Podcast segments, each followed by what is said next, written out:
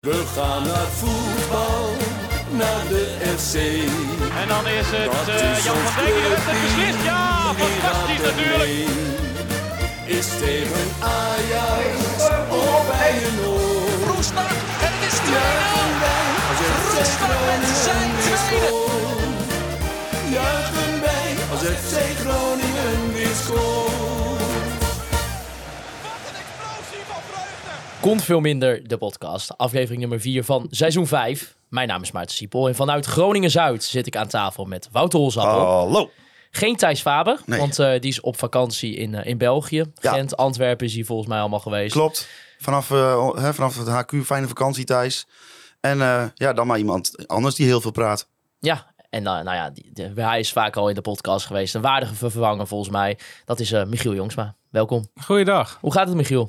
Ja, gaat goed. Gaat goed. Een beetje bijgekomen van het weekend natuurlijk. eh, het eh, gala voetbal wat we daar hebben gezien. ja. Dus ehm, nee, dat moest ik wel even een paar dagen verwerken. Maar nu eh, ben ik er weer helemaal fris bij. Als eerste wil ik natuurlijk onze nieuwe Patchput-affers verwelkomen, zoals we dat elke week doen. Deze week zijn dat eh, Hugo Hukema en Bas Baalmans. Bedankt voor het supporten van eh Con van Minder, de podcast. Jij bent eh 250 lid, toch? Ja, dat klopt. Dus jij wil onze content niet luisteren. Nou, ik wil de content wel luisteren, maar ik, eh, dat, eh, ik, ben, ik ben ooit lid geworden uit support. En ik heb een tijd wat minder eh voetbalpodcasts geluisterd. Maar ik begin onderhand wel, wel te missen dat ik niet genoeg podcast qua content meer heb. Dus wie weet ga ik een treetje hoger. Ja, want eh, bijna alweer, hè? Is hij, weer, is hij er weer? Bijna. Ja, de tegenstander van de week. Ja, Hij, en, eh, en daarna onze, ons pronkstuk. Ja, de maan met masker. Ja. Ja. dat komt er ook alweer aan. Ik, eh, we hebben Wim laatst gehoord eh, in de pen hè, over, de, over zijn mening over FC Groningen. Dus eh, een glaasje wijn er straks bij en die man die gaat helemaal los weer. Denk ik. We gaan het zien, Hols. Ik ben heel benieuwd wat hij bij jou eh, aan tafel gaat zeggen. Ja, eh, je zei het al, Michiel. Het was eh, niet echt een enorme gala-voorstelling bij, eh, bij FC Groningen Go Ahead Eagles. Ehm, nu had Jeffrey eerst een vraag, die- mee is geweest naar Hannover. Die zegt, een vraag van Maarten. Als het eh, biertje bij de feestweek afgerond 3 cent kost, hoe vallen dan de horecaprijzen in het stadion dan nog te verantwoorden? Is het tijd voor een revolte? Ja, ik had een moment in de feestweek dat ik eh 55 munten kocht. We moesten eigenlijk 150 euro ki- kiezen. Maar de man, eh, ja, ik weet niet, de digibeet achter, achter de pinapparaat, die tikte maar 1,50 euro in. Dus ik had eh, eigenlijk de hele avond gratis pils. Nou, dat was geweldig. En dan kunnen we Zeg jij gewoon hier in het... eh, ja, nee, maar dat was mooi. Maar ik wou even het bruggetje maken eigenlijk al. Ja, we kunnen gelijk heen naar, naar de Online Retail Company moment van de week. Het Online Retail Company moment van de week.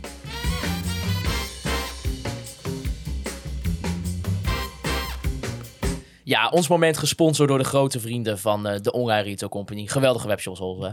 ja, nou, eh, ik, eh, ze, ze verkopen voor zo kachels om je zwembad te Ja. verwarmen. Maar dat is niet nodig, is niet nodig niet momenteel. nodig, Want nee. die, die, die zwembaden, die worden gewoon warm door de zon. Ja, maar toch, hè, als straks winter wordt, je denkt ik wil toch zwemmen, dan kopen ze wel. Ja. zo, zo zijn we dan ook wel weer. Maar eh, weet je, ik wil eigenlijk twee momenten daaruit pakken. Eh, te beginnen wel met het eh, prachtige broodje krokethols. Ja. Geef je mening. Ja, nee, ik heb hem ook al gerate op Twitter. Het is, je krijgt gewoon een broodje met een kroket. En je denkt, het zal wel. Maar het was wel even iets lekkerder dan een gewoon broodje kroket. Ja, was Het geweldig. was, was heerlijk.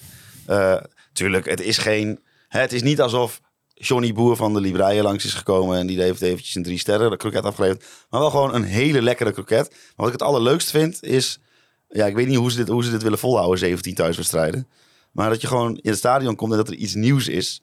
En dat je dat kan proberen. Dat vind ik gewoon heel leuk. En dat hij ook nog heel lekker is. Is dan plus plus. Dus ik vind het gewoon een hele goede actie. Geslaagd. Nou, Michiel, heb je hem ook gehad? Ik heb het niet gehad, maar ik wou wel zeggen, als je dit, eh, als je het elke week wilt, dan kan je ook het beste niet hebben dat Flederis en eh Gudde gaan afrekenen zoals die eh, kameraad van jou eh, in de Niekerkse feestweek. Want Nee. dan is het gewoon niet meer te betalen. Nee. Nee, dat Nee. Is, dan is het niet meer te betalen. Nee. Nee, ja, ik, ik, kijk, we hebben al een enorme hit gehad. Ik heb het zelf niet gehad met eh, natuurlijk de, de kibbering. Ja. Nou, nu wederom weer. Ja, ik noem ze gewoon ook maar bij naam de interim managers voor de horeca. Dat zijn eh, Paul Omta, als ik het goed uitspreek, en eh Milo Berlijn. Ja, de nieuwe patat. Ik Ook heb, lekker. Ik heb ehm, zaterdag, terwijl Noord was uitverkocht, geen moment problemen gehoord en Nee. gehad met de horeca. En jij bent eh, toch eh, gestopt eh, met de aanpakkers. Dan kun je nu beginnen met de interimmers. Ja, de interimmers, ja, want ja, nee, ja, het is geweldig. Ik zou zeggen, keep up the good work. Er mag ook wel eens gezegd worden als het Ja. goed gaat. Ja, er was nog wel één momentje, die ging er nog wel een klein beetje overheen. hè. Ja, dat was wel de sfeeractie. Ja. Ja, Niet dat, ik, niet dat ik er heel veel van gezien heb. Ik moest op mijn telefoon kijken, want ik stond achter die doeken natuurlijk. Maar Ja, ja, nee, maar kijk, weet je, je weet wel zeker met de actie die er was, dat iedereen het witte shirt aan moest doen, de posters hingen in de stad, dan weet je wel van, nou, er komt waarschijnlijk ook wel een sfeeractie aan. Ja, en dan, eh, dan zie je dat. Ja, En mijn favoriete moment daarbij was dan dat we gewoon met het hele stadion op niet met die plingels erbij bij de goaltune, maar gewoon het echte Grunnens Light gingen zingen. ja nee, dat was geweldig. Ja, hoe, hoe eh, waardeer jij deze, Michiel, ten opzichte van, eh, nou, bijvoorbeeld de actie met, met de trein die we al eens eerder hebben gezien, ook de, de Groningse nachten, waar we de nachthoreca zagen. Ja, die, die, ik vond de trein wel heel spectaculair. Helemaal omdat Sergio Patter toen eh, natuurlijk nog was. Maar eh, nee, ik vond dit een hele mooie actie. En ehm, het was wel grappig, want het duurde zo lang voordat die doeken weer omhoog gaan. Eh, en normaal gesproken is dat niet zo'n probleem. Maar bij dit Groningen is dat best wel riskant. Want eh, ja, ze zijn, ze zijn toch redelijk snel vanaf de aftrap eh, vaak gevaarlijk. Nou, ik- Ehm, deze keer was het zelfs zo dat de doeken gingen om, eh, weg uiteindelijk. En toen lag er dus een speler van Groningen geblesseerd op het veld. En niemand op Noord had één idee waarvan, want niemand had het gezien. Nee. Dus wij, wij stonden wat hoger dan. Wij hadden het niet gezien. Nou, ik denk dat het bewust tijdrekken was dat diegene dacht van... Ja. Oh, oh, oh, die spandoeken moeten nog omhoog. En eh, dat wij scoren altijd vroeg, dus eh, ik, eh, ik pak hem wel even voor het team. Nee, maar het was een hele mooie actie. En het, eh, het Gun Slide, kijk... Ik ben altijd een beetje huiverig dat je je op een gegeven moment als een soort van Heerenveen daar gaat gedragen. Eh, maar eh, dit was gewoon duidelijk één couplet. eh, daadwerkelijk echt vanuit het hart en niet voor de show. En dat was Echt. gewoon wel heel tof. Maar daarom zou ik zou hem ook el- elk jaar één keer doen, namelijk rond de Bommenberen. Ja, precies. En verder gewoon niet. En ik- wat ik wel heel erg jammer vond, maar dat heeft niet zozeer te maken met wat er in het stadion gebeurde. Maar ehm, ik keek later de samenvattingen op de, op, bij, bij Studio Sport. En daar begonnen ze dus met een moment twee minuten later, waar we straks nog wel even over eh, zullen hebben, denk ik. Maar niet, niet met zo'n sfeeractie. En ik denk wel van, eh, het is toch leuk als zoiets wordt meegegeven, dat mensen ook snappen van, oh, er is een sfeeractie geweest. Eh, er wordt wat aandacht aan besteed, misschien wat over uitgelegd. Want het is niet elk jaar, dit is, dit is gewoon een 350-jarig eh, jubileum. Eh, En het contrast met een Sparta-Ajax, waar dan de Sparta-mars eh, een halve minuut lang eh, wordt, wordt, te- ter gehoren wordt gebracht, denk ik van ja, dat had ik wel leuk gevonden. En bij ESPN zat hier in de kleine samenvatting ook niet in. Dat snap ik iets beter, want dat is ook echt meer doelpunten en misschien de belangrijkste momenten in die wedstrijd. Maar Het is, niet zo, dat, het is niet, niet zo dat je heel veel hoogtepunten had moeten schrappen om even dat die doeken te laten Nee, zien. precies. En eh, gewoon een stukje waardering ook voor de makers daarin. Ja, en eh, dat 100%. werd vandaag wel redelijk goed gemaakt, eh, gewoon online. Want FC Groningen heeft er zelf natuurlijk aandacht aan besteed. TV Noord had, een, had een leuk artikel erover. En ook de Eredivisie, de Eredivisie Twitter-account liet, gaf er nog wat rugbaarheid aan. Dus dan wordt het nog wel gezien, maar... eh, ja, het was, het was gewoon heel tof. En het is heel erg leuk om te zien dat dit nu gewoon zo vaak gebeurt. Ja, Want eh, een aantal jaar terug waren dit soort dingen ondenkbaar. ik eh, doe af en toe graag een briefje in de, in de, in de zak. Ja, zeker. Ja, dus mocht dat ook weer gebeuren, dan, eh, ja, dan roepen wij ook natuurlijk Zeker, iedereen op om ja. eh, daaraan mee te dragen. Want dan krijg je dit als resultaat. Ja. Eh, dan het voetballende gedeelte. Opvallend in de basiself was eh, dat er geen basisplek was voor Thomas Soeslof. Hij werd vervangen door Ortman Groen. Ja, het is, het is een onderwerp wat we ook al bespraken tijdens de voorbereiding van dit seizoen. Ehm, veel verschillende posities gespeeld. Tegen VVV zelfs op linksback. Het kon allemaal niet gek. Hoe, kijk jij naar die situatie omtrent Thomas Soeslof, Michiel? Nou ja, het- het is natuurlijk wel bekend dat het een redelijk temperamentvol mannetje is. En dat hij niet per se altijd de gemakkelijkste is. En hij had een eh, hele goede band met Danny Buis. En je had ook wel het idee dat hij daar gewoon nog wel, nog wel een stapje extra voor deed. Maar het idee van waar moet hij nou op het veld neergezet worden, ja, dat blijft gewoon heel erg lastig. En daar had Danny Buis het ook al moeilijk mee. Die heeft hem ook op drie, vier posities geprobeerd. Eh, Frank Wormoed werkt nu voor het eerst eh, een paar maanden met zo'n jongen. Die is, die is ook een beetje zoekende van, van wat wil ik hier nou van. Eh, ik was wel verbaasd dat hij, dat, hij, ehm, dat hij werd gepasseerd. Maar ik was niet verbaasd dat hij niet op linksbuiten begon. Ik vond hem op linksbuiten, ondanks dat hij dan altijd... Hij brengt altijd wel wat. Alleen, ja, verdedigend gewoon kwetsbaar. Ehm, hij is wel explosief, maar is niet, niet op, de, de, hoe dat, eh, op de langere afstanden echt snel. Ehm, ja, mist ook wel, vind ik, een beetje, beetje overzicht. is af en toe nog wat druistig. En op die posities is het voor hem gewoon heel erg moeilijk. Ehm, maar ja, eh, het spel van Orat Mangoen gaf ook weinig reden om te denken dat dat nu de oplossing is. Dus het is heel interessant eh, hoe bal- deze puzzel nu wordt, wordt gelegd. De bal is lava, zei ik. Hè? De ballenslaven, ja. Ja, het is... Oran Mangoen is, is in dat opzicht ook weer een speler. En je hebt er best wel veel in deze selectie. En dat is niet iets van dit seizoen, maar van de laatste, laatste jaren.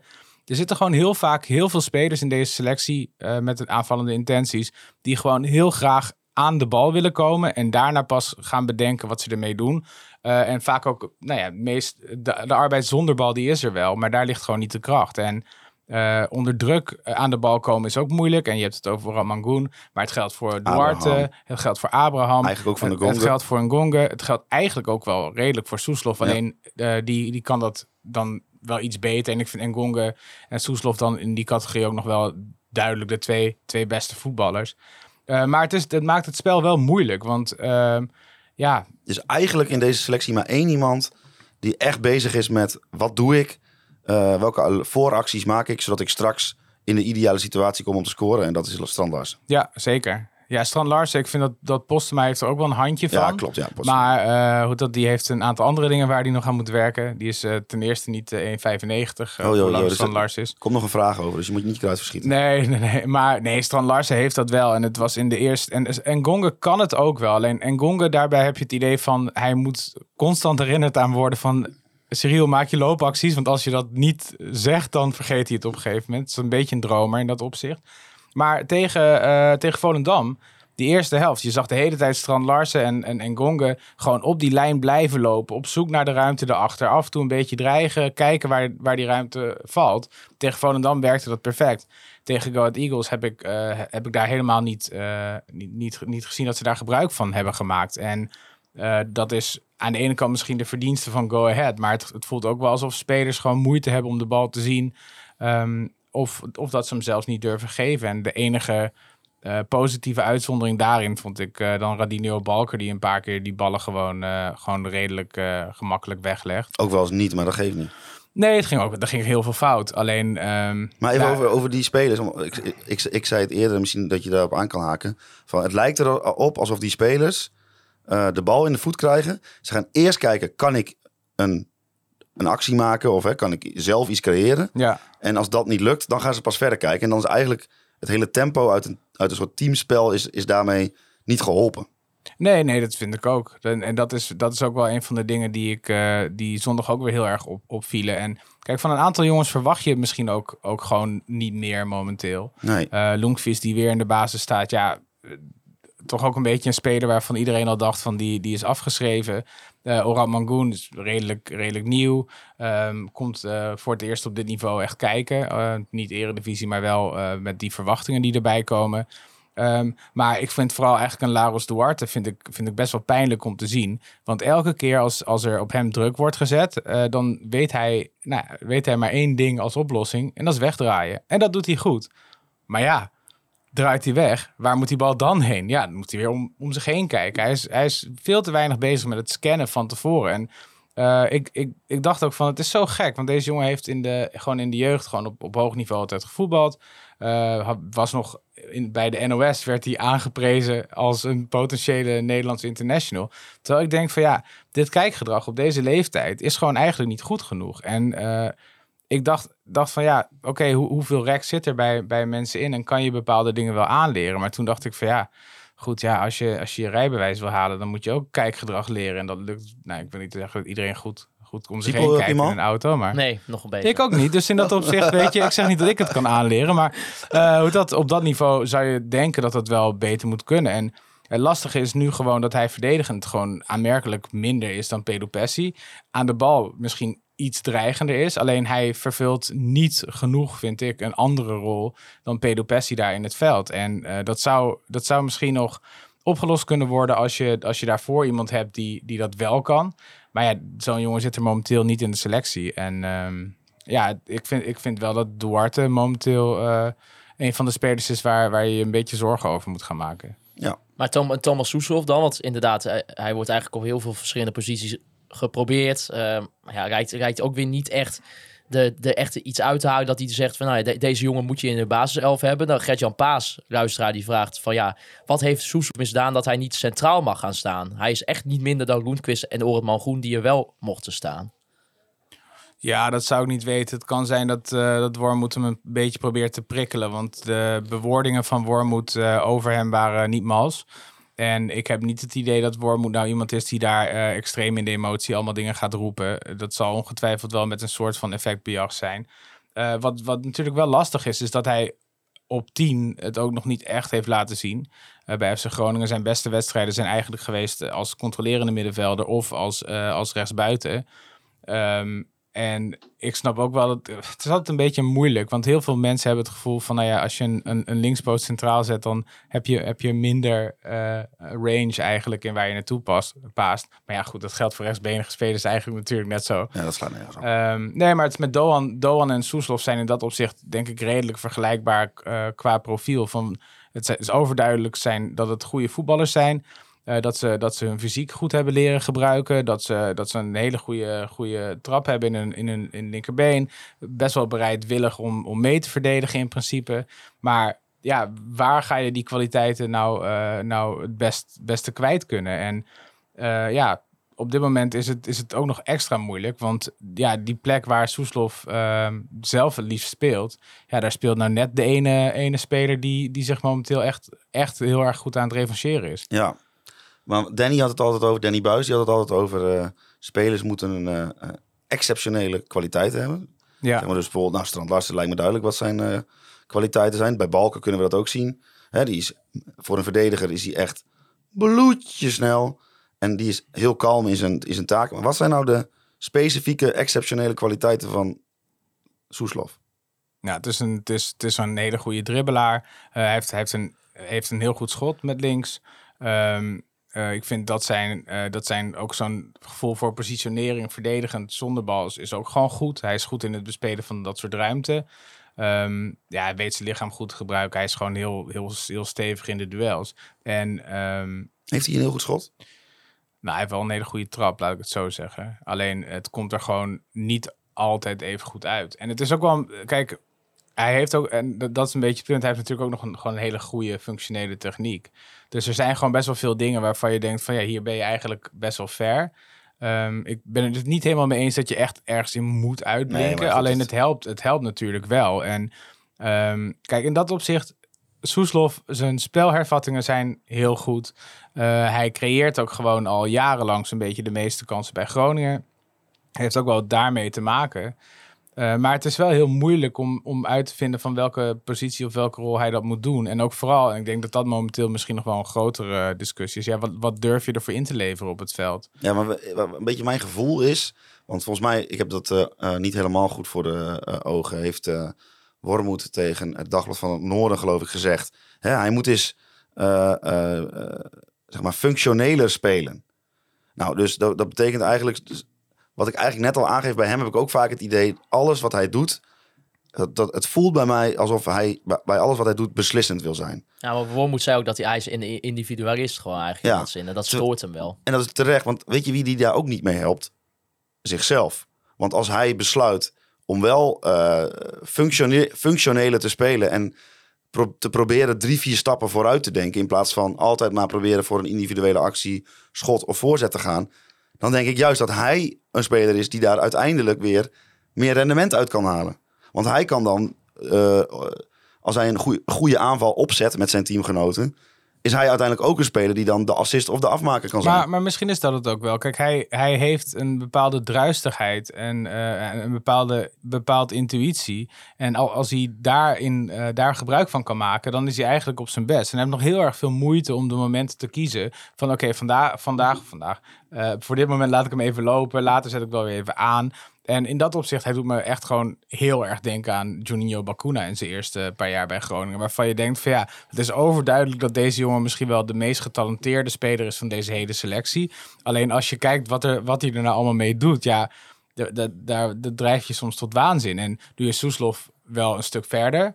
Um, en die zal ongetwijfeld ook een hoger plafond hebben. Maar dat, nou ja, wat je zegt, het, het, het, het nou, individualistisch. Hij is niet bezig met hoe dat valt in, in teamverband. Terwijl je eigenlijk bij jezelf denkt, uh, dat als hij wat rustiger wordt, wat meer zijn moment uh, uh, kiest, als hij misschien ook wel meer wordt gecoacht door medespelers, zou natuurlijk ook kunnen, dan heb je er een, in potentie gewoon een exceptionele middenvelder in. En ik zou in dat opzicht hem ook eigenlijk graag, als je het hebt over positie, ik zou hem wel graag naast een Pedro Pessi willen zien.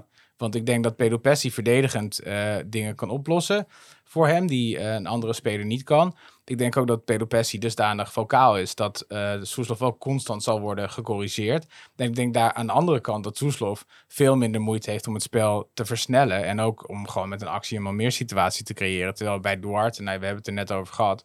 En nu lijkt het net alsof ik Duarte heel slecht vind. Dat is natuurlijk ook niet zo. Maar Duarte als hij een man voorbij gaat, omdat hij onder druk komt, moet daarna weer gaan kijken, wat ga ik nu doen? En dat gaat te traag. En dan haal, haal, je de tempo uh, wel uit de aanval. Het is eigenlijk heel ironisch, omdat als uh, zo'n jongen een beetje de mentaliteit heeft van ik zal wel even laten zien dat ik de beste ben. Juist als je je eerst volledig focust op het zijn van de perfecte teamspeler, kun je als individualist uitblinken, denk ik. En ik vind daarvan uh, Hakim Ziyech bij Ajax een heel goed voorbeeld.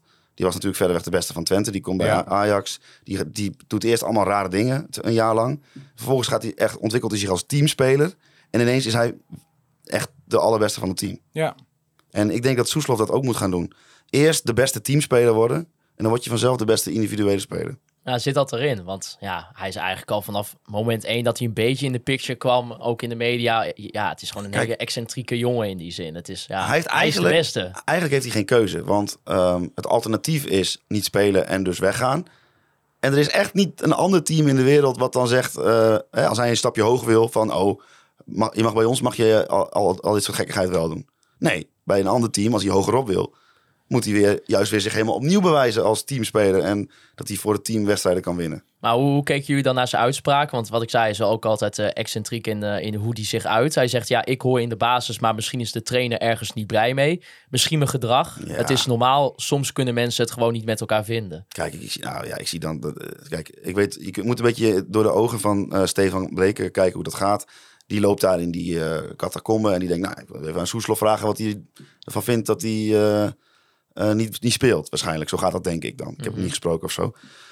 En ja, dan staat zo'n jongen daar en die denkt dan van ja, nou, goed, uh, ja, ik moet toch antwoord geven op die vraag. En ik vind het ook niet leuk, dus zeg ik het maar gewoon. Maar het is nou niet zo alsof die met een heel gedetailleerd plan van, van aanpak komt waarom het niet goed gaat en wat er beter kan. Nee, nee want Bob Teusing die vraagt dan ja, is zijn, is zijn kritiek die Soeslof geeft terecht? Of ja, dat hij gewoon een van de betere spelers is? Of zit hij toch wel daadwerkelijk terecht op de bank dan, Michiel? Hij is, hij is een van de meest getalenteerde spelers. Een van de beste is hij zeker momenteel niet. Uh, hoewel ik hem prima vond invallen. Dus dat, dat was dan weer de, de positieve uh, kanttekening. Um, ja, kijk, het, het is wel wat, wat Wouter zegt. De enige die hij kan verwijten dat hij niet speelt, is hij zelf. En uh, ik denk dat hij dat stiekem ook wel weet. Want als hij zichzelf de beste van het team vindt, of een van de beste spelers van het team vindt, dan moet hij toch ook inzien dat het niet te maken heeft met zijn talent, maar met iets anders. Juist. Um, en uh, kijk, dit, dit zal misschien even nodig hebben. Uh, het is natuurlijk ook een ander soort aanpak. En, uh, en je moet hopen dat, dat daar op, op een juiste manier doorheen wordt gekomen. Ik heb wel het gevoel dat, um, dat Wormoed wel heel bewust aan het prikkelen is en niet hem zomaar probeert af te serveren. En ook al zou hij dat wel doen, dan denk ik dat uh, de gesprekken met Vladeris vandaag een hele andere toon hadden gehad. Want uh, Soeslof is uiteindelijk gewoon een speler die, uh, die nou ja, na Strand Larsen en, en met misschien wel een speler als Casemiro nog gewoon de meeste waarde vertegenwoordigt in je selectie. Ja. Hoe hebben jullie uiteindelijk naar die wedstrijd dan zitten kijken? Want ja, eigenlijk waren er geen hoogtepunten. Het doelpunt komt een beetje gelukkig tot stand door een uh, nou ja, strakke voorzet van Raros Duarte. Die uh, half voor raakt door de kont van Roentquist. En uiteindelijk even heel lullig door uh, Jeffrey de Lang in de eigen goal wordt getikt. Ja. Het is alweer een hele nieuwe, nieuwe vorm van sexy voetbal die we hier nog niet gewend waren. Ongelooflijk, ja, ja, dat wel. Maar, nee, ja. het was natuurlijk, ja, daar gaan we toch niet omheen draaien. Maar het was gewoon niet zo leuk. Nee, het en niet zo heel goed. schaapverwekkend. Het was niet zo goed en niet zo leuk. Nou ja, goed. Ja. Het is wel een beetje gek, want ik heb uh, de weken voor heb ik Go Ahead tegen PSV zien, zien spelen. En PSV had wel wat jongens gespaard, maar dan staan er nog steeds spelers van een kaliber uh, op het veld waar, waar Groningen alleen maar kan, van kan dromen. Ja, Go Ahead Eagles had PSV best wel goed, uh, goed beet. Ja. En PSV had best wel veel moeite om, om, om Go Ahead gewoon in de tank te houden. En als je dat dan vergelijkt met hoe dat tegen Groningen ging denk van ja, dat is eigenlijk best wel hoopgevend. Ja. Ik bedoel, het is... Het nee, maar kijk, als je de, de, de, de upside, je wint, je houdt de nul. Nou, je zou zeggen uh, uitstekend. Dus zeg maar, de, de, die basis ligt er. Is... Uh, het punt is een beetje, als het tegen, Vo tegen Volendam was het ook heel gek. De eerste helft ben je minder, de tweede helft ben je beter en je geeft het weg in de tweede helft. Dus dat, dat, dat slaat nergens op. Maar als je die wel wint, wat je normaal gesproken doet. En als Orad Mangoen eh, vaker doelpunten had gemaakt in zijn carrière, dan was hij waarschijnlijk ook niet zo nerveus geweest met die grote kans op het laat. Maar dat, weet je, dan sta je gewoon op, op, op zes punten uit, eh, uit drie wedstrijden. En dan heb je het qua resultaat in ieder geval nergens over. En nu, weet je, dan heb je die onvrede al van, over dat gelijkspel tegen Volendam. Helpt het niet, niet dat NEC er later met 4-1 overheen klapt. Maar ja, ik denk gewoon van dit is, een, dit is gewoon een soort van verlengde van, eh, De voorbereiding. van je voorbereiding. En ehm, je ziet ook wel dat, dat Wormoed nog steeds heel erg zoekende is van wie moet ik waar neerzetten. Ehm, en sommige dingen pakken goed uit. Ik bedoel, niemand had denk ik Balker eh, d- nu op drie basisplaatsen gezet. Ja, ik wel. hoor. Ja, ja goed, jij bent een Radinho believer natuurlijk. Zeker. Maar, nee, maar na dat eh, interview in Bastinghuis, zo Siepel, wisten wij het al. Hè? Ja, die, dat wordt een topper. Ja, ja nee, maar, dat, Maar die zie je gewoon echt gewoon steeds beter worden. En ik dacht, ik dacht bij mezelf tegen Go Ahead, je ziet zoveel dingen nog fout gaan. Maar je denkt van ja, deze gast is leergierig. Eh, hij heeft de fysieke voorwaarden, zoals dat dan heet, heeft hij volledig mee. Hij is ook goed aan de bal. Deze jongen, als hij fit is, blijft hij, blijft hij een jaar. Fit blijven, alsjeblieft. Ja, maar dat is het echt het punt. Als hij, als, hij, als hij fit blijft, is hij over een jaar weg voor je gevoel. Thijs die is in eh, België, misschien wel bij zo'n kathedraal. Als hij nou daar even een kaasje voor brandt. Dat zou, dat zou misschien heel fijn zijn. dat zou fijn zijn. Nou, en ik vond ook wel gewoon, want als we, als we de andere dingen nog positief kijk. Verrips kreeg man of the match, vond ik overdreven, want zoveel heeft hij niet te doen gehad. Maar het gaat om de uitstraling en de rust. En, Maar en ook het dat- contrast met vorig jaar. en het contrast Ah, met vorig jaar. Want ik, ik, ik heb het ook wel met een collega van mij die eh, voor PSV is, heb ik het er wel over van. Het is toch wel lekker dat je na het debakel drommel iemand hebt waarbij je denkt, oh, er komt een voorzet, hij vangt hem wel. Ja. En dat, dat is nu eigenlijk wat er bij Groningen ook een beetje gaande is. Er zit gewoon, ehm, er, er, er er gaat zoveel rust en zekerheid vanuit. Ehm, dus dat is gewoon heel positief. Ik vind, ja, Pedro Pessi, gewoon aan de bal is het niet veel bijzonders. Maar het is wel een jongen die altijd aanspeelbaar is. En eigenlijk ook altijd wel iemand vindt met ruimte. En of dat dan vaak achterin is, tuurlijk. Maar eh, qua rust in het spel is het wel prettig dat je daar niet steeds de bal kwijtraakt. Ehm Meta vind ik, vind ik zachtjes aan steeds wat meer vertrouwen eh, uitstralen. Dus er zijn wel wat positieve dingen. En eigenlijk, de, hoe stom het ook is, de grootste winst is misschien wel... Ngonga speelt slecht. En hij werkt zich een Lazarus. En het talent van die jongen is volgens mij nooit in discussie geweest. Maar als hij dit soort eh werkethiek aan de bal, dat eh, op het veld eh, aan de dag legt, ja, dan kan, je, kan je een leuk seizoen tegemoet gaan. Oh, we zijn dus, we zijn, we zijn dus wel voorzichtig positief hier. Nou ja, kijk, ik vind, ik vind dat je gewoon echt moet kijken naar eh, wat, is je, is, wat is je selectie, wat zijn de, de zwakke punten, eh, hoeveel rek zit er overal nog in. En denk van, ja, er zijn, nog wel duidelijk wat zwakke punten. Ik, ik heb in mijn hoofd, eh, als ik het zou moeten neerzetten, heb ik denk zeven, acht posities waarvan ik denk, nou, daar, daar zou ik vrede mee hebben. Dat is gewoon, gewoon kwalitatief goed genoeg om, om in het linker rijtje te eindigen.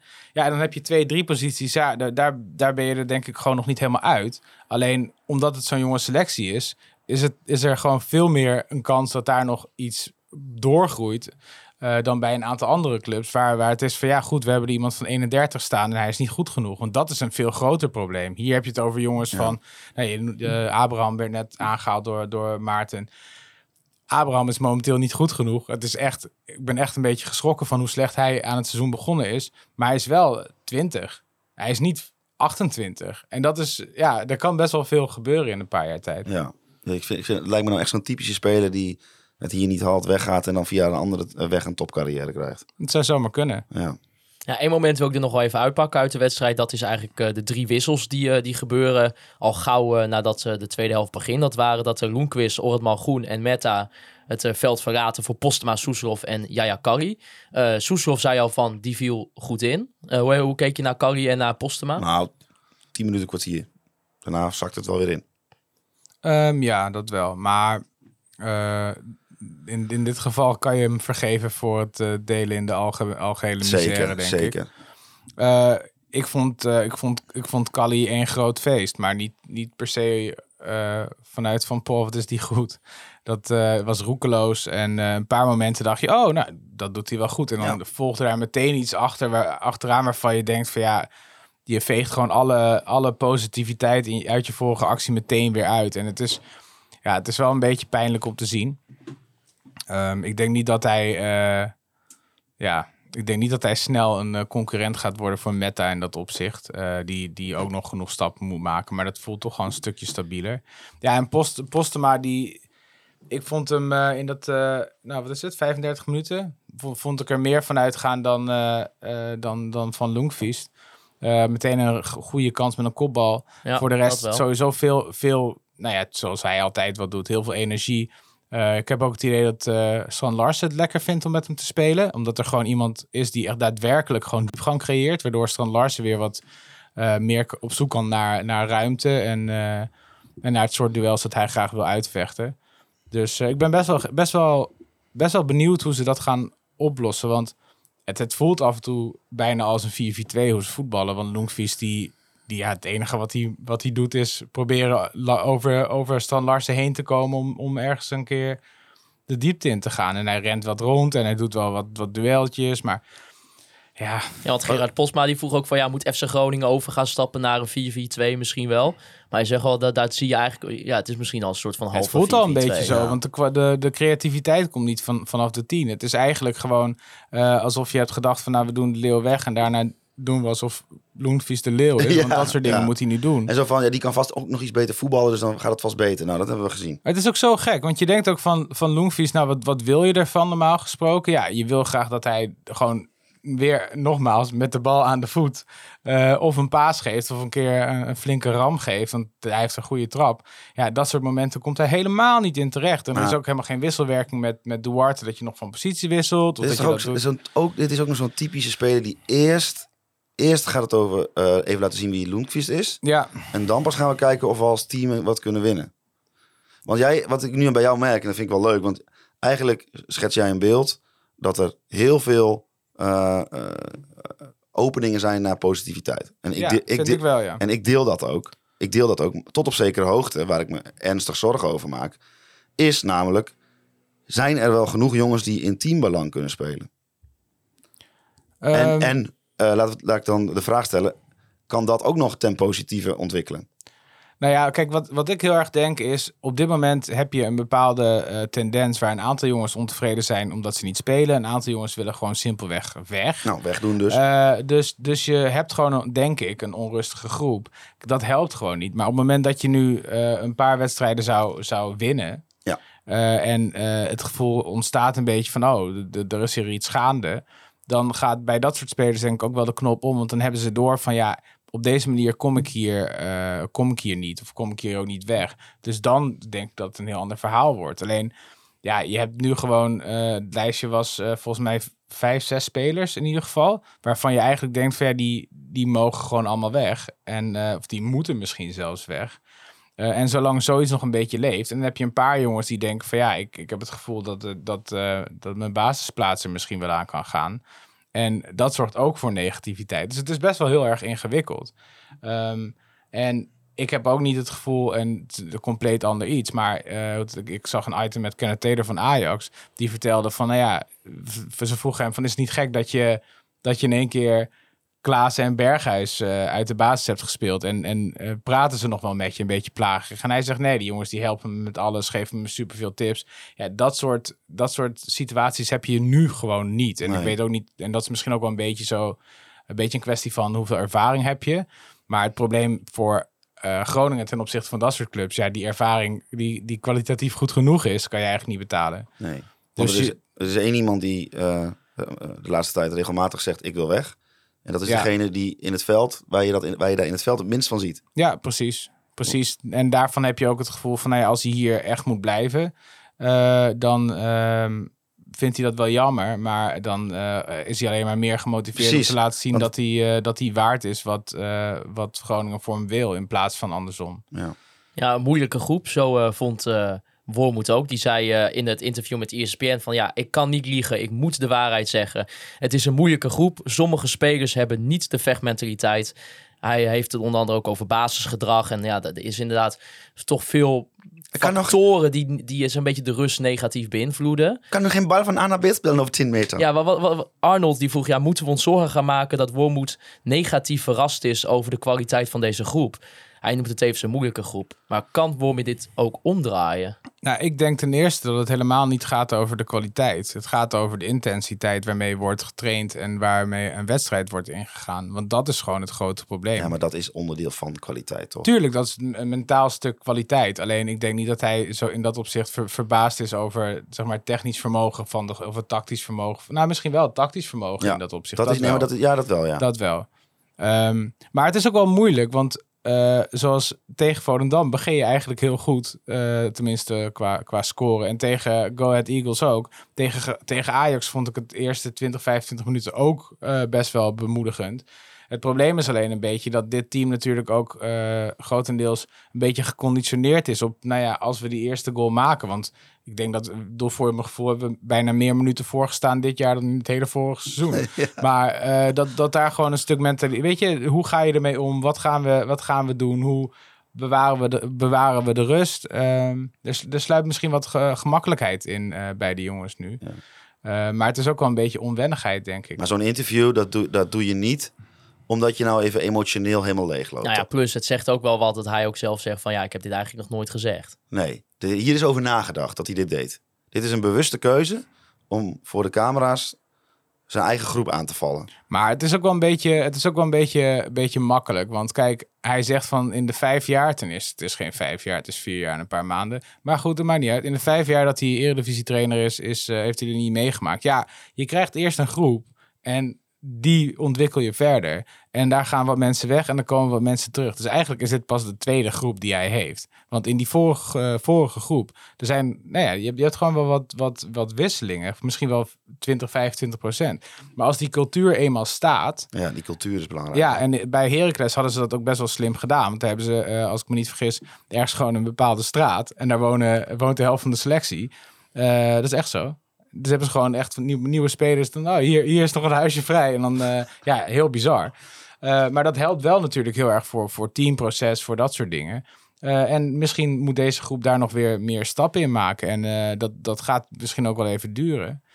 Ehm, maar ja, ik, ja, of, of Wormoed dat om kan draaien. Ik zou zeggen van, ik denk dat hij die uitdaging stiekem alleen maar mooi vindt. Ja, dat denk ik ook, ja. Ja, Milko Scheper, ook een luisteraar, die zegt ja, eh, we zagen ook al eerder met Danny Buis, die deed ook wel zijn beklag in het openbaar over ja, het doen en laten van het team. Eh Wormoed doet dat nu ook. En daar komt dan even inderdaad heftig over dat hij dat dan zegt van Ja. dit heb ik nog nooit meegemaakt in vijf jaar.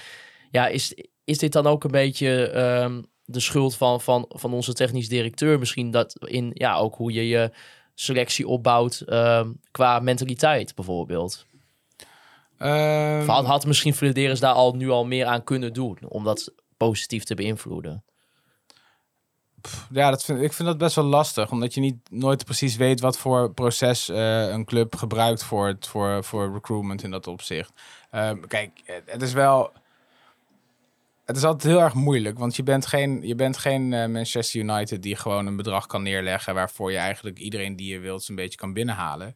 Eh, je bent FC Groningen, dus je hebt met zoveel voorwaarden te maken. En ik, kan, ik heb wel het gevoel dat er af en toe iets te veel, eh, of iets te veel, dat er vaak wordt gekozen voor, nou ja, het is een groot talent en we denken dat we hem, dat we hem wel een beetje beter kunnen maken, professioneler kunnen maken. En dat lukt soms, soms soms lukt dat en Ja. soms niet.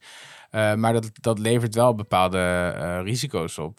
Maar aan de andere kant, ik zat, ehm, ik zat ook gewoon na te denken van, nou ja, hoeveel, hoeveel spelers eh, van, van de categorie 6, 27 bij andere clubs die met een vergelijkbaar salarisplafond werken, want daar moet je gewoon ook heel erg rekening mee houden, hebben daar echte sterkhouders die, die het team gewoon omhoog trekken. Dat valt ook allemaal heel erg tegen. ja. Dus in dat opzicht, ik weet ook niet hoeveel er beschikbaar is. En ik denk ook wel dat het een... eh kijk, Danny Buis is een jonge, onervaren trainer geweest toen hij begon.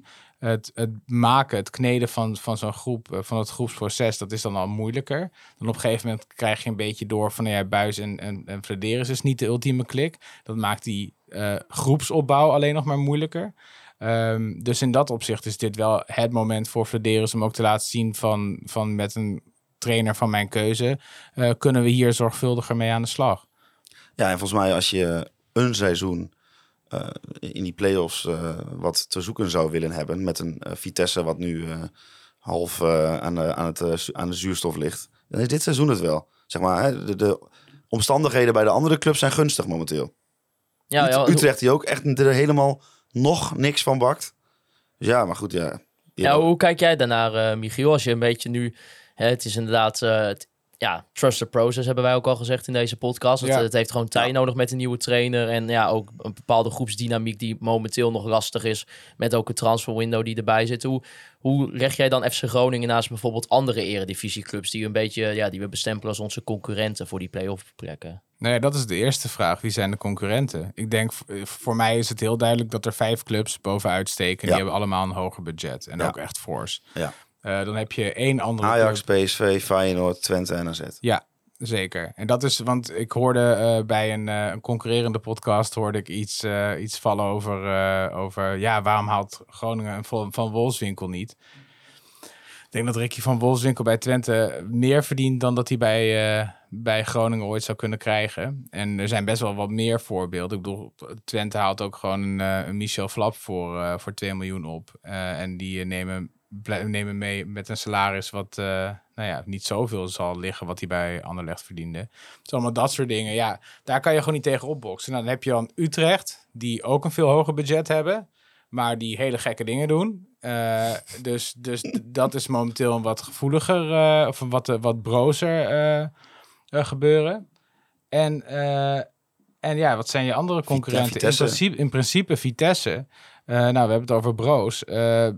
Dat is helemaal niet, eh, niet best momenteel. Hoewel ik niet denk dat ze, dat ze echt eh, tegen degradatie hoeven te gaan strijden hoor.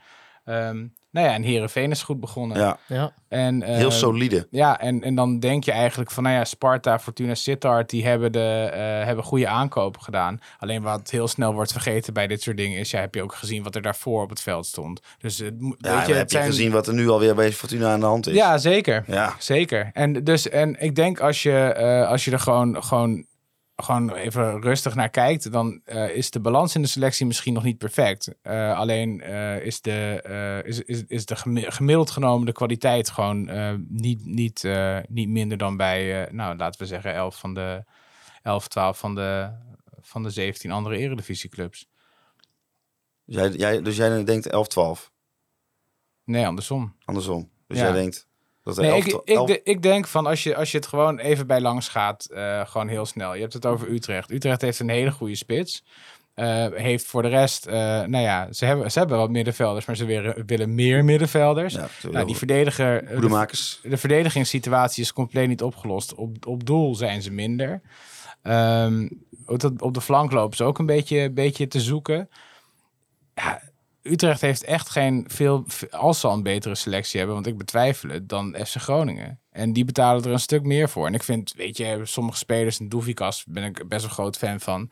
Eh eh nou ja, Dost hebben we genoemd, maar ja, voor, voor de rest, ja, noem het maar. Wat, wat loopt daar nou rond waarvan je denkt, die wil je per se graag ook bij Groningen zien? En dan heb je het al over Utrecht. Hè? Dat is eigenlijk gewoon in je hoofd top 6. Ja, Nou, dan ga je top door. 3 bestormen. Ja, precies. Dan heb je het over, over een, eh, over een, ehm, over een Vitesse. Ja, ik vind Baden Frederiksen een hele interessante spits.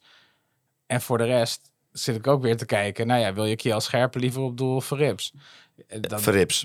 dat denk ik ook, ja. Zo, En- die was en- slecht dit weekend. en zo zijn er, en binnen die hele selectie, ja, ik, ik, ik weet het niet. Het is, ehm, dat, er zitten wel getalenteerde spelers in. Ik vind een miljoen manhoef had ik zelf eh, stiekem op, op het lijstje van, nou, als er hier een nieuwe linksback nodig is en hij krijgt daar met Witek, die trouwens ook goed is, eh, de kans niet. Ja, dan zou ik hem hier, hier op zich wel willen zien. Maar het is wel allemaal een beetje van, dat soort spelers heeft Groningen ook. Ja. Ehm, en nou ja, de- bij, bij Sparta hebben ze een paar leuke aankopen NEC. gedaan. Bij NEC, NEC vind ik in dat opzicht eigenlijk nog de Ik meest ook. interessante ploeg. Want daar heb je gewoon met, met Tafsan, Schöne, eh Tanane. Tanane.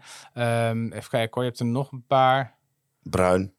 Mm, dat, dat was niet per se de, de naam waar ik naar zocht, maar... Marquez. Ja, maar ze hebben natuurlijk Sillissen, is ook, ook niet, niet onaardig. Eh, maar in ieder geval, daar heb je echt gewoon vier, vijf jongens waarvan je denkt, oké, ja, dat is, dat is wel echt goed.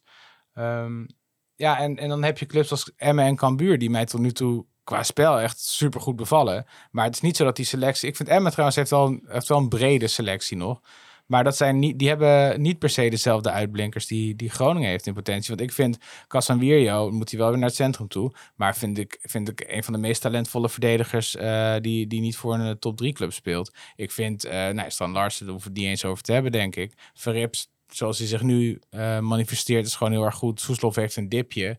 Maar daar geldt ook weer voor. Van, ja, bijna elke selectie in Nederland zou dolblij zijn met Soeslof erbij. Gewoon qua voetbaltalent.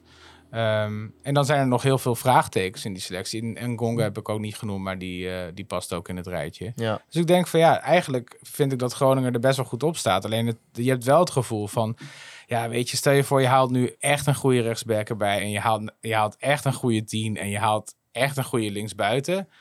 Ja, dan ben je er. Ja. Dan ben je gewoon, dan ben je gewoon de, de zesde club van Nederland dit jaar. Met een Je moet gewoon zes van die, er moeten gewoon zes jongens weg. Ja, precies. En dan moeten er drie voor terugkomen die daadwerkelijk wat kunnen. Ja, en eh, het hoeft niet. In de zin van, je hebt wel op bijna al die posities jongens die, die, die wat tijd nodig hebben. Misschien nog, om- nog om door te breken. Want ik heb Iron Dust ook nog niet afgeschreven. Oh. Eh, nee, nee, nee. Het is pas, die zit er nu acht maanden of zo. Ik bedoel, ja, Nee, een jaar hè.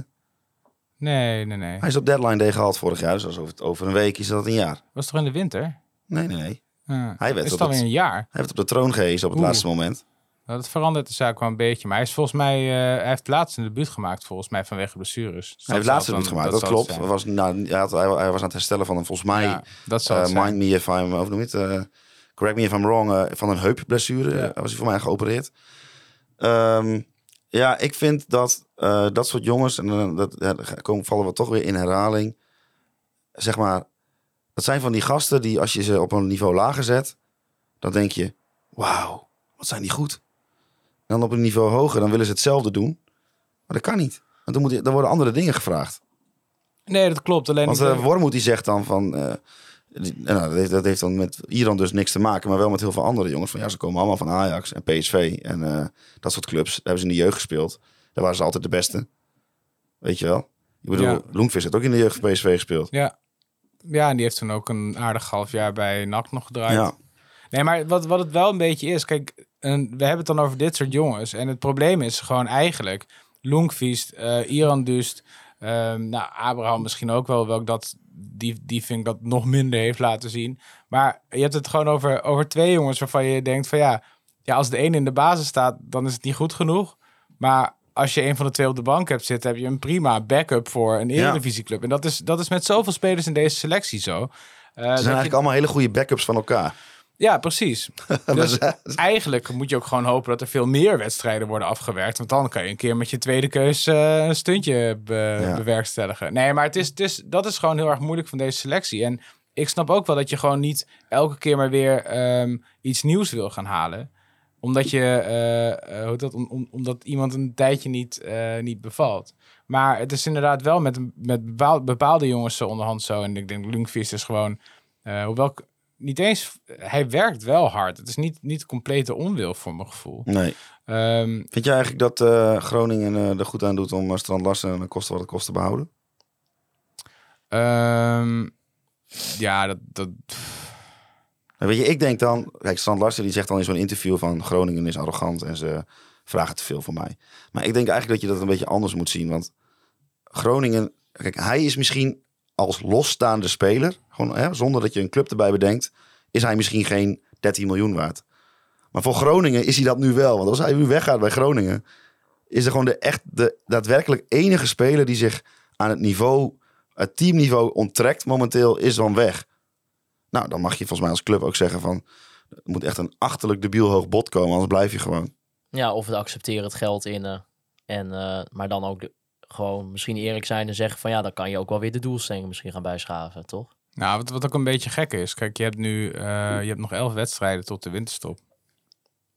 Dus, weet je, ja, dat gaat heel snel. Ja, dus, in- eigenlijk wat, dus in dat- in dat wat opzicht- Mark-Jan aan het doen is... hij wacht tot na vrijdag. Ja, Er precies. zijn er nog maar tien wedstrijden tot de winterstop. ja, precies. En En dan, dan, vangt hij 13 miljoen. ja, en dan, eh, dan, dan, kijk, als je Dan als je, als je echt de hoofdprijs krijgt, Ja. dan, kan je, dan is er echt wel een punt dat je aan je fans kan verkopen van jongens, dit En- is zo absurd. Alleen, En dan komt de doorbraak van Romano Post. en dan komt Romano Postema en die schiet er 15 in. Dan gaan Ja. we mee naar het WK. Ja, want jij bent altijd Ehm. heel erg enthousiast. Eh, Robert Visser die zegt ook, ja, Michiel is net zo enthousiast over Romane Postema als ik. Wat moet er gebeuren of wat moet hij zelf doen, zodat hij beter gaat voetballen en misschien ook ja, uiteindelijk meer kansen gaat krijgen? Ehm, nou, wat, wat ik, eh, ik denk dat hij sowieso nog wel fysiek wat, eh, wat, wat kan winnen. In de zin van, ik heb nog steeds het idee dat hij moeite heeft om, eh, om hele wedstrijden te spelen. Want je hebt eigenlijk als invaller zelfs al zo van, nou ja, dan na een kwartiertje ligt hij er weer, weer eventjes af. Zoveel energie stopt hij erin. Hij is natuurlijk nog steeds niet, niet, niet de breedste. Dat heeft hij wel, wel stappen in gemaakt. Ehm, Wel Ja. meteen bij de eerste voorzet op de goede plek. Aardige kopbal. Dan zie je wel van het is geen. Hij, hij kan niet helemaal niks. Maar denk je, denk, ja, maar wordt hij ooit de nummer 1 spits van FC Groningen? ik denk Ja, dat hij, hij heeft... Hij heeft zo moeilijk om te Hij zeggen. heeft, hij heeft heel veel pech gehad in zekere zin. Want hij is zo opgehemeld. En in die jeugdwedstrijden, toen, eh, toen ze met onder 17 de Eredivisie wonnen, was hij echt zo absurd goed. En ehm, hij heeft natuurlijk nooit. Hij heeft één moment de kans gekregen toen hij er overduidelijk niet klaar voor was. Toen werd ook nog Dejan Redan erbij gehaald. Ik heb eh Dejan Redan met Utrecht tegen Emmen gezien zaterdag. Kijk, het is nog steeds geen wondervoetballer. Maar er zit ook groei in. Die maakt ook niet meer dezelfde domme fouten. Maar ja, die krijgt nu wel gewoon een soort van kans. Heeft bij PEC Zwolle afgelopen jaar veel gespeeld. En dat is een beetje wat bij Postema ontbreekt. Want die heeft toen eh, bij, bij Den Bosch, na een wat moeilijke begin, heeft hij een half jaar lang heeft hij echt de pannen van het dak gespeeld. Ja. Daarna is hij afgelopen jaar eh, eigenlijk alleen maar als invaller gebruikt. En dan ook nog ja, bij een trainer die hem eigenlijk gewoon niet op de juiste manier heeft gebruikt. Want Romano Postema heeft zich afgelopen jaar als invaller Leb Lazarus gerend.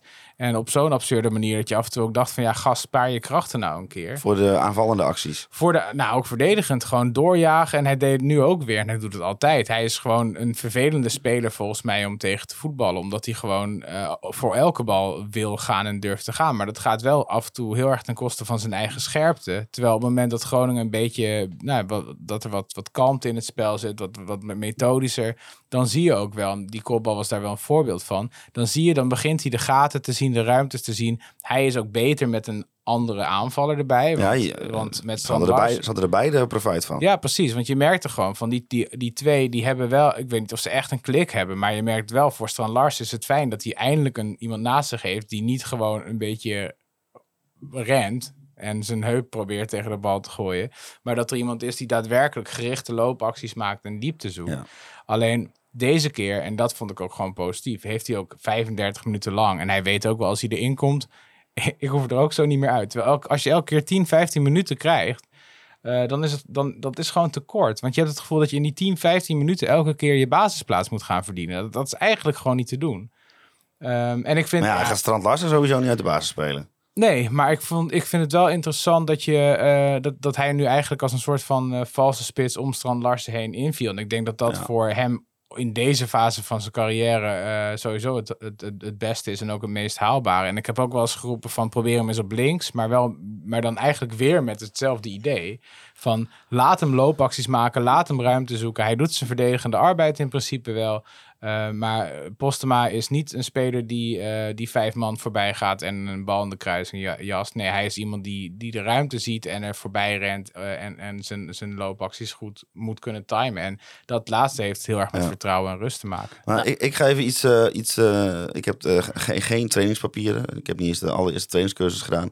Maar ik heb een idee in mijn hoofd waarvan ik denk dat dat wel eens zou kunnen werken. En waarschijnlijk is het echt een ongelooflijk kut idee. Maar goed, dat is, dat is in mezelf weer indekken. Ik denk dat Cyril Ngonge in de as moet. Waarom? Hij is zo ontiegelijk doelgericht. En vanaf die rechterkant komt hij maar zelden in de positie dat hij daar gebruik van kan maken. En zoals je Loenkvist nu gebruikt, ja, dan kun je er net zo goed Cyril Ngonge neerzetten. Want Loenkvist is niet de speler die op dat middenveld hè, het uh, als tien creatieve, creativiteit verzorgt. Uh, hij geeft geen goede, hij is niet bezig met het spel verdelen. Hij geeft geen steekpaasjes. Hij schiet ook amper. Als, ja, dat kan hij wel, maar dat, dat, dat, doet hij ook bijna niet. En dan denk ik, als je dan toch op die manier speelt, zet dan Cyril Ngonge er neer. Heb je meteen nog een probleem opgelost? Kun je namelijk Soeslof weer op rechts zetten. Ja. En wie weet, ik denk echt dat als die jongen daar uh, rond de 16 uh, vaak aan de bal komt, dat hij de een naar de andere erin schiet. En dan is hij ook nog eens de bliksemafleider van Stand Larsen. Maar goed, dit, ja, was, maar... dit was mijn, uh, wat, dit was mijn uh, spreekbeurt. Nou, dankjewel. Heel erg blij. Wat denk je ervan? Um, nou, kijk, als, als, om het zo maar te zeggen, als tien, nee. Als valse spits in het in Postema-achtig scenario waarbij hij wat meer vrijheid krijgt. Kijk, uiteindelijk is Ngonga wel, het is wel een hele ehm, leuke voetballer om te zien. Maar hij is natuurlijk niet super creatief. Het is niet... eh, je gaat niet... ehm, hij is geen spelverdeler, bedoel ik Nee. vooral mee te zeggen. Ja, hij legt een bal beter en schiet hem erin. Ja, precies.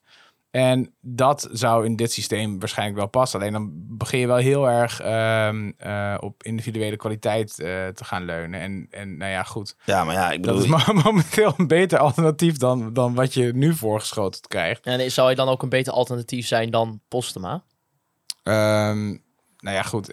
Als ik, eh, als ik geen ruzie met eh, Robert Visser wil, dan zeg ik natuurlijk nee. Ja. Ehm, nee, ik, denk, ik vind zelf, eh, ik zou Postema gewoon graag een keer willen zien. En dat heeft er ook wel een beetje mee te maken dat ik denk van, iedereen schrijft hem nu al af. Hij is 20. Hij is, hij is helemaal niet oud. Dit, Nee. Het is echt waanzinnig dat iedereen al zo negatief is over een jongen die een leeftijd heeft waarbij je best wel veel andere spelers gewoon hun debuut nog moeten maken.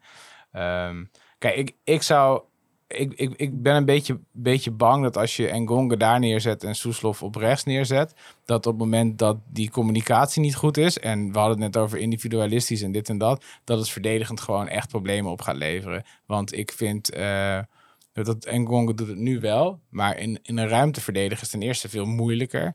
Eh, en ten tweede is hij dan waarschijnlijk zo doelgericht bezig dat hij wel eens wat taken eh, wil vergeten. En dan heb je op rechts heb je nog een, type wat daar wat moeite mee heeft. Aan de andere kant kan je het ook positief uitleggen. Je hebt twee jongens die van positie kunnen wisselen. Die allebei gewoon eh, in principe een goed schot en een goede dribbel hebben. die, die daarin dreigend kunnen zijn. Dus ehm, ik zou het zeker wel een keer willen zien. Want ja, wat je zegt, ik bedoel, het is wel, het is wel een beetje zo dat, dat, dat in de eerste twee wedstrijden van dit seizoen eh, de individuele klasse van Engonga wel iets is wat gewoon heel erg heeft, eh, ja, heel erg positief heeft Ja, en dat wil je dan... Als, ja, of hij, moet dat, hij, kan dat, hij kan dat natuurlijk ook vanaf zijn positie aan de rechterkant meer doen. Maar als ik nu de trainer van FC Groningen zou zijn, zou ik denken... Hmm, hoe krijg ik die jongen vaak aan de, op de rand van de 16 aan de bal? Nou, ik denk het sowieso. Kijk, moet je nog met een 10 gaan spelen? Is sowieso een beetje een vraag. Alleen het is nu in deze, deze setting is het. Is het Ja, je hebt er ongeveer zes, dus het is handig dat je iedereen opstelt. Ja, maar ik, ik heb zoiets van, ik zou bijna liever hebben dat Pedro Pessi gewoon echt een soort van, van, van stopper is voor de verdediging. Eh, en dat hij vooral bezig is met van, nou ja, als we daar de bal hebben, dan komt hij van A naar B. En qua ambitie, laat maar zitten. En dat je dan Casemiro en Balker centraal achterin zet. Want die zijn allebei gewoon met een klein beetje ruimte echt goed aan de bal. Eh, dan haal je Casemiro ook weg bij de druk van de buitenspeler die hij nu de hele tijd eh, heeft daar aan de bal. En Casemiro, het is een hele getalenteerde jongen, maar dit is gewoon niet een jongen die eh, constant over zijn, zijn buitenspeler heen vliegt. Dus Engonga, eh, die, die, wat ik al zei, gewoon hartstikke hard werkt, eh, die moet het daar ook steeds een beetje in zijn eentje doen. Want Casemiro komt daar gewoon uiteindelijk niet echt. En eh, op het moment dat hij dat wel doet, ja, dan word je ook een beetje angstig dat... eh, Nou, wat ik wel heel grappig vind, is dat... Kijk, als je echt een eh, ouderwetse rechtsback hebt die zijn hele jeugd in die... DO7 vaak zei je dat? Ja, Ja. Is die, is die, is die vrij? Denk ik, eh, ik, ja, ik, ik, hoop, ik hoop, ja, gaat niet gebeuren natuurlijk. Maar Nee. bij, hij zit volgens mij de laatste tijd niet meer bij de selectie bij Hertha. Dus ik zou het wel weten. Oh ja, maar kijk, wat ik eigenlijk wil zeggen is, stel dat jij al eh, vanaf je jeugd gewend bent om rechtsback te spelen en altijd maar moet gaan, gaan, gaan, gaan, gaan, dan ben je het ook gewend dat je de helft van de tijd die bal niet krijgt. Dan is dat geen enkel probleem. Dat is jouw modus operandi. En bij hem zie je wel dat hij af en toe die sprint maakt en dan krijgt hij hem niet. En dan zie je, dat- vooral de tweede helft toen hij richting Ja. Noord kwam, dan zag je hem soms zo opspringen, zo van, ah, weer voor niks gerend. Dat zit gewoon niet helemaal in die jongens Nee, spel. en hij is ook te verantwoordelijk voor het verdedigende gedeelte. En ik denk, kijk, wat je nu gewoon krijgt, is dat er van, van de, de drie middenvelders normaal gesproken wordt gewoon de creativiteit verwacht. Ja, die zit er gewoon niet echt in. Je mist nu gewoon de, de, Buis had daar gewoon als oplossing voor. Van nou, die, die backs die rennen gewoon tot, eh, tot bijna het stadion uit eh, over de achterlijn. Ja, je kan dat soort dingen, kan je denk ik best wel tactisch onder, eh, gewoon een beetje opvangen. Door te zeggen van, nou ja, Pedro Pessi eh, plus een van de twee centrale middenvelders die ervoor zet. Die moet gewoon steeds een beetje proberen mee te kantelen. eh, en zorgen dat die backs wat meer ruimte krijgen om naar voren te gaan. Want je zag het nu ook een paar keer bij Meta en bij Orat Mangoen. Zij kwamen er gewoon niet helemaal uit. Van, Nee. oh ja, ga jij maar door, ga ik maar door. Ja, we moeten wel zorgen dat die bezetting daarachter Ja. goed blijft. Want het is al een keer fout gaat tegen Volendam. Ja, maar dat, Dus- is, dat zie je toch aan Metter. Die is tegen Volendam. Elke, ke- elke keer dat hij een beetje ruimte zag, dan ging, die, eh, dan ging de TCV aan. Ja, precies. Maar En- hij liet hij wel vier keer zijn man lopen. Ja, en dat, was, dat, was, dat is ook even schrikken. En dan de, week erop speelt hij, eh, speelt hij tegen een Braziliaanse international. Had hij ook nog nooit meegemaakt, zei hij. Nou, dat, dat snap ik. Eh, maar, eh, en als je Casemiro naar het midden haalt... Doe, kijk, Maar Mike de je- Wierik is aan de zeg, bal. jij nou van- hier, zeg je nou hier dat Mike de Wierik eruit moet? Mike de Wierik moet eruit, ja. Ik, maar, Gaat Mike de Wierik ook nog weg? Vertrekt hij nog? Ja, ik weet het niet. Ik vond hem in Hij de... leek lang nog, het leek de, in, de, in de voorbereiding wel een beetje aan te komen natuurlijk. Hij, hij speculeerde er zelfs Ja. een beetje op. En, eh, maar het is, kijk, het is ook gewoon, en daarom ben ik dus ook best wel positief. Er, is, er wordt momenteel nog zoveel gepuzzeld, dat je ook heel moeilijk kan zeggen welke kant Ja, het Groningen Maar opgaat. als jij Mike de Wierik bent, je bent eh, eh, al denk ik tegen de 30. En ehm, hij heeft wel eens gezegd, als hij dan zo'n inspeelpaas doet, want hij had ook weer, eh, weer een paar kutte inspeelpases. Dan denk ik, ja, nou ja, goed, dat kan gebeuren. Je bent centrale verdediger, je bent Messi niet. Maar dat gaat dus kennelijk in zijn hoofd zitten. Ja, maar dan, ja, dat vind ik heel zielig voor hem hoor. Want ik bedoel, ik gun hem dat hij dat, hij dat niet heeft. Maar dan moet je toch eigenlijk niet spelen. Als dat in je, in je hoofd gaat zitten.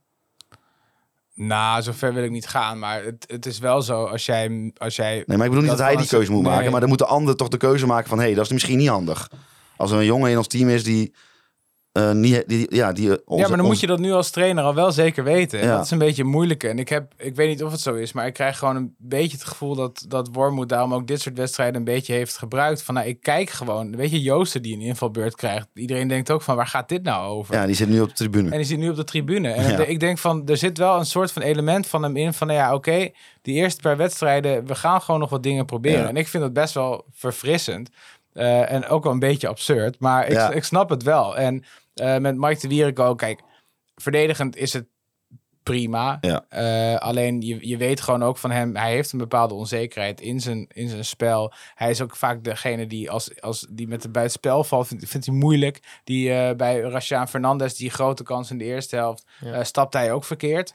Ehm, en dan komt hij mee terugrennen en dan zie je aan helemaal eh, gewoon ja, in, in, in de ooghoek van Fernandez, om het zo maar te zeggen, dat er iemand vrij staat. En hij, hij is zich daar blijkbaar niet eens bewust van. Dat soort dingen, dat, dan, als je dat ook niet eh, erbij hebt, ja, dan wordt het gewoon een lastig verhaal. Nou, hij heeft het natuurlijk in die periode dat eh Buis eh, de boel helemaal omgooide toen het eh 4 uit 10 was. ja, Toen heeft hij zich natuurlijk hij, hij, in, in dat echt dat systeem verdedigen wat Buis toen erin indrukte, weet je wel, dat met twee blokken van vier, daar voelt hij zich wel in thuis. Ja, hij heeft, hij heeft, hij heeft een beetje iets weg van, eh van Botteguin. Alleen dan, dan wel iets sneller. eh, en voor de rest iets minder. Maar eh, daar, ja, hij vindt het fijn om in een overzichtelijk blok... waar hij veel, veel man tegen man gevechten Ja. kan uitvechten. Waar hij zich ook niet zoveel druk hoeft te maken... over waar die bal daadwerkelijk weg, terechtkomt als hij, hem, als hij hem verwerkt. Daar is hij goed in. En in dat opzicht heeft hij denk ik ook altijd... kan- kan hij een functie hebben in je elftal. Ja. Of in je selectie, beter gezegd. Maar als je kijkt naar hoe Balker zich eh, tot nu toe laat zien. eh, en ervan uitgaande dat, dat daar die groei zich een beetje doorzet. En dat hij niet geblesseerd raakt. En dat hij niet geblesseerd raakt, wat twee eh, behoorlijke aannames zijn. Als, je dat, als, je, als je dan een Balker en een Casemiro in je selectie hebt... en je zet Casemiro rechtsback, ja, dat, dat, dat snap ik niet. Ik zou met twee jongens met zoveel explosiviteit... en Casemiro is ook geen kleine jongen, die is ook 1,85 volgens mij. Nou, Balker, dat, dat is gewoon een... gewoon e- echt een... Nou ja, Atleet. ja, het is echt. eh, eh, die, die komt daar, daar aanrennen en je denkt van, nou, die eh, verdediger, die, die aanvaller kan beter gewoon, gewoon meteen al richting Ja. eigen helft. Maar de, als, Ja. hij, als hij fit blijft, dan gaat de tegenstander gaat echt gewoon heel vaak denken, ja, die ga ik niet geven. Want Ja, en je kan eigenlijk eindelijk een keer met een wat hogere lijn gaan Ja. spelen. En dat vind ik best wel leuk. Ehm, nou ja, goed, maar dan, ja, die, dan zou je ook, als je, als je zoveel snelheid centraal achterin hebt en wendbaarheid, dan kan je ook makkelijker eh, een, eh, op de back wat meer risico nemen. En dat is natuurlijk, eh, ja, dat zou volgens mij Ngonge en ook het aanvalspel van Groningen in dit geval wel echt helpen. Maar ik denk ook voor Mike de Wierik zelf, dat is, zou het voor hem niet gewoon beter zijn om gewoon naar een andere club te gaan, even weer op nul te beginnen. Ja, ik bedoel, het, ja, het, het, het stokt een beetje. Het is je zit een beetje te kijken naar iets waarvan je denkt van ja, dit gaat nergens meer heen. Nee. Dit, dit, dit is het. Dan denk ik van, ja, zou hij dat zelf Ja, dan ook niet het fijn vinden? Het is wel grappig, want het, de kritiek die heel vaak voorkomt is... eh, de, je hebt niet genoeg ervaring in je selectie. Maar dit is dus het nadeel van ervaring op dit niveau in je selectie. Want Mike de Wierik is gewoon eh, voor de leeftijd die hij is...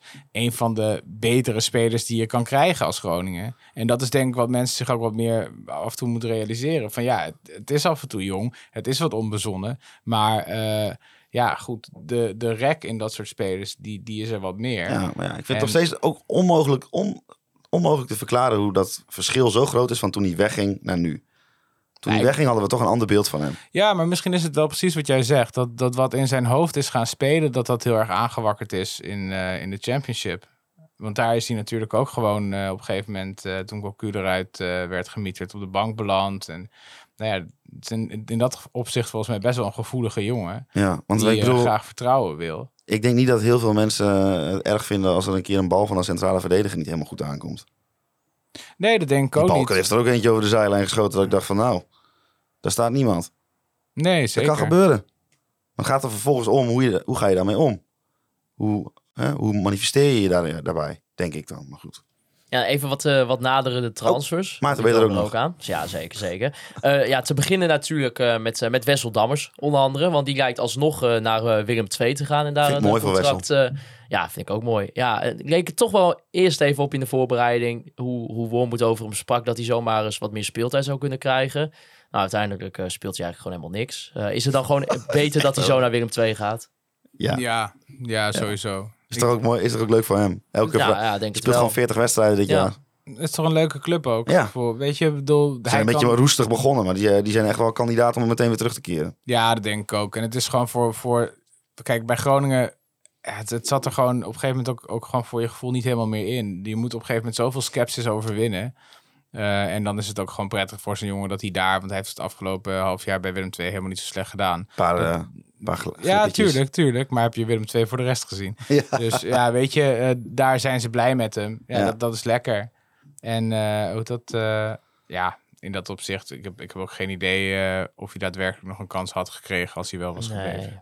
Ja, en dan Daniel van Kaam, die eh, leek onderweg naar Fortuna Sittard. Maar VMI meldde onder andere vanmiddag dat, eh, dat hij zich heeft bedacht. Oh ja? Gezien, ja, gezien eh, het feit dat George Olté is ontslagen. De medische keuring stond al gepland, maar die gaat niet door. En eh, ook Mark-Jan Frederis bevestigt dat de transfer momenteel on hold eh, Dus is Daniel van Kaan wil geen training van Burak Yilmaz. Nee, ja, of eh, welke Turkse trainer er ook gaat komen straks. Maar eh, ja, ik kan me dat wel voorstellen. Als je straks een trainer... Hij, hij komt toch ook wel op het punt dat hij, wil, hij moet ook gaan spelen ergens. Nou ja, goed. Ja. Welke trainer, dat is een beetje het punt. Turkse trainer, dat is allemaal eh, een beetje de tendens natuurlijk. Ja. Volgens mij hebben ze momenteel een Turkse trainer. Als ik de verhalen las over de training vandaag. Want Ja. Dirk Yilmaz, die was daar de boel aan het, eh, aan het eh, runnen. Is eh, Fatih interim nog iets? ja, wie weet. Nee, maar het is natuurlijk, het, het gaat er wel om van eh, of er nou, of er nou een, zo'n soort trainer is. Ik hoorde bij, eh, bij de, de NOS po- voetbalpodcast hadden ze het over Adrie Koster als, suggestie. Nou, daar werd een beetje lachig over gedaan. Maar laten we even Adrie Koster. Ja, als hij denkt van Adrie, heb ik een goed gesprek mee. Ja, dit gaan we doen. Of desnoods met Fatih Terim bewijzen van. dat maakt natuurlijk best wel veel uit. Je, je hebt Ja. wel het gevoel van, nou, Ja. Georges Olté wilde hem graag hebben. En heeft hem duidelijk voorgespiegeld, dit gaan we met je doen. En Eh, George Oté is weg. en George is weg. Ja, ik snap best wel dat je dan niet denkt van, nou, we gaan lekker alsnog. Maar wat, wat vind jij wat hij moet doen? Want eh, Excelsior werd al eerder genoemd. Nou, dat, die leek al als eerste van de drie dan af te vallen. Want dan bleef Emma ook nog over. Ja, Ja, maar als je al Emmen bent en je bent Michael Kieftebelt kwijt, toch iemand die graag zijn eh, noppen in het eh, been van een ander zet. En je vervangt dat voor iemand die nog niet eens in de buurt komt met zijn voet van de tegenstander. Lijkt me, vind, ik dan, vind ik dan wel een groot, groot eh, verschil qua speelstijl, zeg maar, om het even te chargeren. Dus ja Van Kamer is eigenlijk op zijn best naast een type Kieftenbelt. Waarbij, ja. ja, Van Kaam die moet vooral eerst maar eens weer gaan laten zien dat hij überhaupt op zijn best is. ja, ja, zeker. Nou ja, goed, weet je, eerlijk is eerlijk. Excelsior eh, heeft ook een andere link, linksbenige middenvelder. We hadden het net over ervaring en kwaliteit. Ja, Yassine Ayoub gaat hij er niet uitspelen Nee. natuurlijk. Nee. Dus in dat opzicht snap ik best wel dat hij dat niet doet. Bij Emmen, Hij wil per se die Eredivisie in blijven, hè? ja, Nou, Dat lijkt er tenminste op. ja. Nou ja, weet je, en als, eh, als de daadwerkelijk interesse is van die clubs, dan, eh, dan gaat het ook gewoon gebeuren natuurlijk. Het is alleen nog even afwachten dan waar. Maar eh, dat gaan we nog meemaken. Het zal wel ergens in de komende weken. Van Appingedam naar Sittard. zou dat, eh, de komende week zou dat wel rondkomen. We gaan het, eh, we gaan het meemaken. Dan, vrijdag, 8 uur, Oh speelt, speelt FC Groningen in, in Nijmegen tegen NEC. NEC die dit weekend niet speelde vanwege het feit dat AZ Europese wedstrijden speelt, is die wedstrijd verplaatst naar donderdag 1 september, waar nog wel veel rumoer over was. Over het feit dat het lekker door de week wordt, eh, wordt afgerond. Eh, wel dit seizoen eh verloor ze met, eh, met 1-0 van, eh, van FC Twente. Maar wel inderdaad de klinkende 4-1 eh, overwinning tegen Volendam. Die al een keer eerder werd eh, benoemd door jou ook, Michiel. Ja, NEC, ik heb er een beetje nare herinneringen aan als je kijkt naar vorig seizoen. 3-0. 3-0 was toen... eh, was dat toen eh, omdat het stadion eh, eh, Ja, ging ja, al, ja. stonden al die supporters achter de hekken. Ja, ja, dat was wel kult. Maar dat was dan ook wel het enige mooie aan de wedstrijd. Want Ja, ik kan me toch herinneren dat eh, de terugspeelbal van Mo El Kouri op Peter Leeuwburg, die er totaal naast zit. Ja. En dat, eh, eigenlijk daar, al, daar was het gewoon klaar. ja, is, is NEC ook een grote kandidaat eh, of een grote concurrent van dit FC Groningen? Ja, dat gevoel heb ik wel. Ik bedoel, uiteindelijk, ja. waar we het net over hadden, je hebt gewoon een aantal ploegen.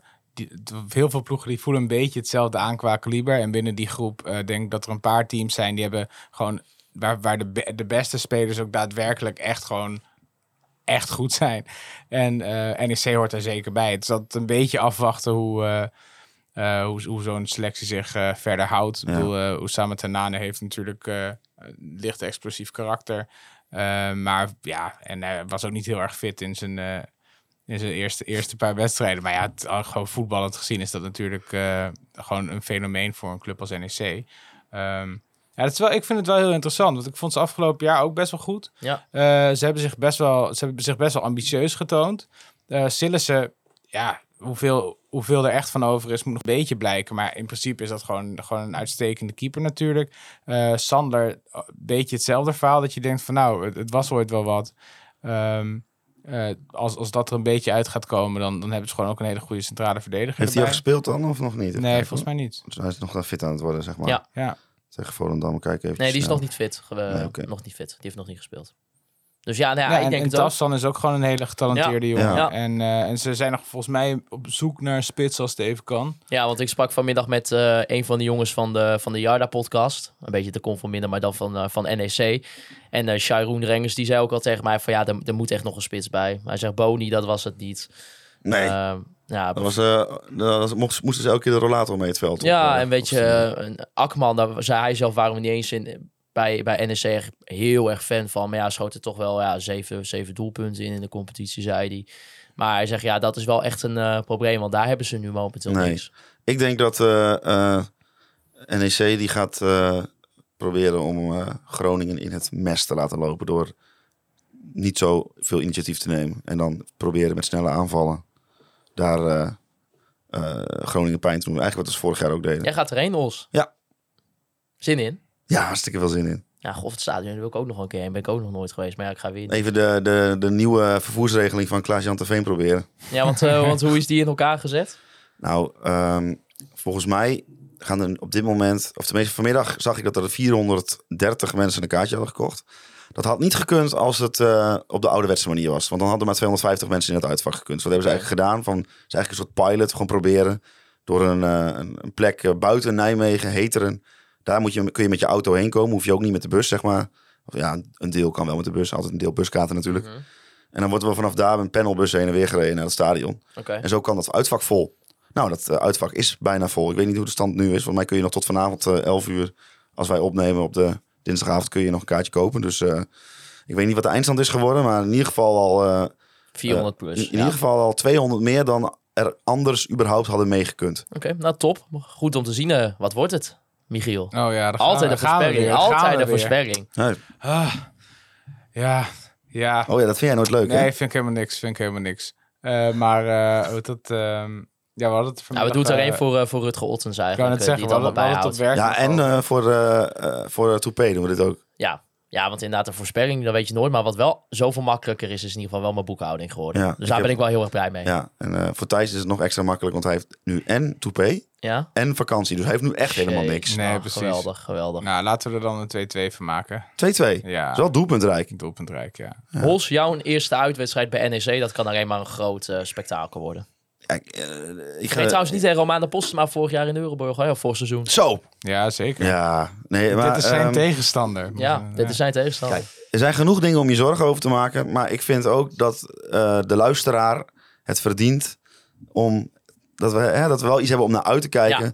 Groningen gaat gewoon 3-1 winnen in het Goffertstadion. Oké, nou, Ik, ik, ik wou er nog even één ding even kort over zeggen. Maar het is ook gewoon. Het, het voelt ook gewoon niet alsof het een neerwaartse spiraal is in, in, in dat opzicht. Het is niet zo dat. dat Nee, het gaat niet naar beneden, maar het blijft Nee. gewoon kabbelen. Het is gewoon even wachten tot, Ja. tot we elkaar. eh ja, we zitten naar een heel lang lont te kijken wat, Ja, wat aangestoken is. En dat duurt gewoon heel erg lang. Ja, Iemand heeft eh, in plaats van een lontje van 10 centimeter... een lont van 15 meter aan de vuurpijl gehangen. ja, precies. Nou, dit was mijn metafoor. Ja, heel erg mooi. nou, ik, ik ga dan, ja, ik was, ik ging eigenlijk niet in eerste instantie mee met dat enthousiasme. Ik heb ook tegen die jongen van de Jarda podcast gezegd dat ik een hard hoofd erin had. Maar ja, Nou, als je er ik eenmaal kan weer niet zit... achterblijven. Als ik je, kan er, niet ja, als je er eenmaal En weer ik, zit... ik zit even lekker naar Michiel te luisteren en die zegt, kom maar goed. Nou ja, dan ga ik daar gewoon niet mee. Dan wordt het gewoon 2-0. Graag. Daar gaan we, eh, gaan we mee afsluiten. Trouwens, die tegenstander van de week met uh, Sharon Rengers van Jarda Podcast. eh, die zal ook online staan. Die zet ik even morgen, eh, morgenochtend eh, even online. Doe jij er gewoon even bij. hè? Ja, dat is geen enkel probleem. En daarmee gaan we afsluiten. Eh, Michiel, bedankt voor je komst. Ja, graag gedaan. Ja. Dat was weer gezellig. De stand-in van, van Thijs Faber. Volgende week weer een stand-in voor jou. Ja, ja want Dimitri keert dan, eh, keert dan weer terug in de podcast eh, als presentator na de wedstrijd tegen NEC. Eh, jullie kunnen Koffermonde de podcast volgen op Spotify, Apple Podcast en Google Podcast. Volg ons ook even via al onze social media kanalen, Facebook, Instagram, Twitter. We zijn overal te vinden tegenwoordig. Ik wil natuurlijk Andy Zuidema bedanken voor de foto's voor elke week. De Online Retail Company en B-Trip voor de Online Retail Company. Op moment van de week onze boekhouder, Toepay. Zo veel Zoveel makkelijker. makkelijker. Geweldig. Natuurlijk ook onze Petje.af is voor het supporten van Kofferminder de podcast. Met binnenkort dus de maand met masker over augustus. Nou, dat wordt smullen natuurlijk voor iedereen. En natuurlijk Vrij Westerhof en Mark Pepping. En als laatste jullie voor het luisteren naar Kofferminder de podcast. Juichen wij als FC Groningen weer scoort.